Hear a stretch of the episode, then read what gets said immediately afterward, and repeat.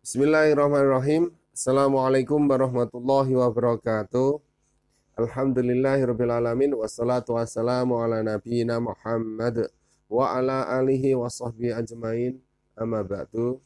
Pada kesempatan kali ini, kita akan membacakan buku karya Ustadz Aminur Baid, Kode Etik Pengusaha Muslim di bab Pintar Dunia, Bodoh Akhirat. Di antara karakter yang dicela oleh Allah dalam Al-Quran adalah pintar masalah dunia, namun buta masalah akhirat.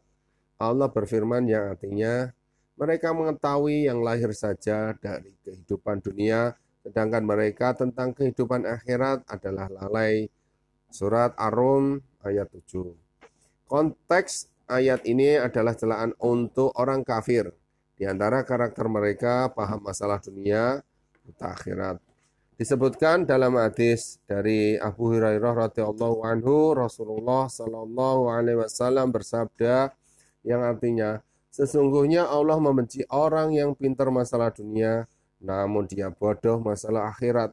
Hadis riwayat Al-Hakim dan disebutkan dalam Kunus As-Sunnah An-Nabawiyah nomor 5. Dalam riwayat lain dari Abu Hurairah radhiyallahu anhu Rasulullah Shallallahu Alaihi Wasallam bersabda yang artinya Allah membenci orang jadari, jadari, orang sombong, jawat, orang rakus lagi pelit, suka teriak di pasar, bertengkar, berebut hak. Hadis riwayat Ibnu Hibban 72 dan disahihkan oleh Suaib Al-Arnaub Al-Hafidh Ibnu Katsir pernah menyebutkan contoh orang yang pintar dunia tetapi gak bisa masalah sholat dengan benar. Seperti yang diceritakan Hasan Al-Basri rahimahullah. Demi Allah aku demi Allah ada orang di antara mereka yang ilmunya tentang masalah dunia itu sampai pada tingkat dia bisa mengetahui kadar dirham hanya dengan ketukan ujung kukunya. Lalu dia bisa menyebutkan kadar peraknya. Sementara dia tidak paham cara sholat. Tafsir Ibnu Kathir 6305. Karena itu, bagian dari doa Nabi Shallallahu Alaihi Wasallam, beliau memohon kepada Allah agar tidak dijadikan sebagai orang yang puncak ilmunya dan perhatiannya hanya dalam masalah dunia. Beliau berdoa,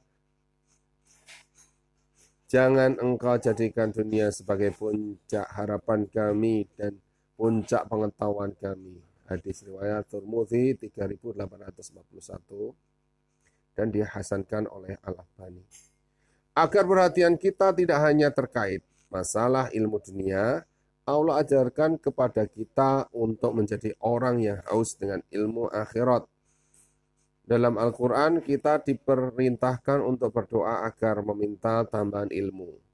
Allah berfirman di surat At-Toha ayat 114 dan ucapkanlah wahai Rabbku tambahkanlah ilmu untukku. Dan inilah satu-satunya doa permohonan tambahan yang diperintahkan Allah di dalam Al-Quran. Al-Hafidh Ibnu Hajar As Al-Qolani As Al-Qolani mengatakan firman Allah wahai Rabbku tambahkanlah kepadaku ilmu. Mengandung dalil yang tegas tentang keutamaan ilmu.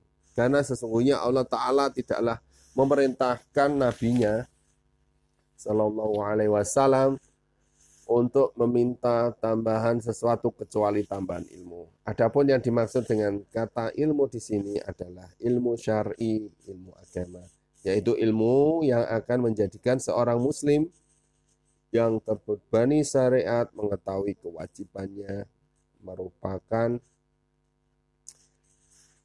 berupa masalah-masalah ibadah dan muamalah. Juga ilmu tentang Allah dan sifat-sifatnya hak apa saja yang harus ditunaikan dalam beribadah kepadanya dan mensucikannya dari berbagai kekurangan. Fatkul Bari 1 141. Demikian yang bisa kita bagikan pada kesempatan kali ini. Semoga bermanfaat. Alhamdulillah. Amin. Subhanakallahumma wa bihamdika asyhadu an la ilaha illa anta astaghfiruka wa atubu ilaik. Assalamualaikum warahmatullahi wabarakatuh.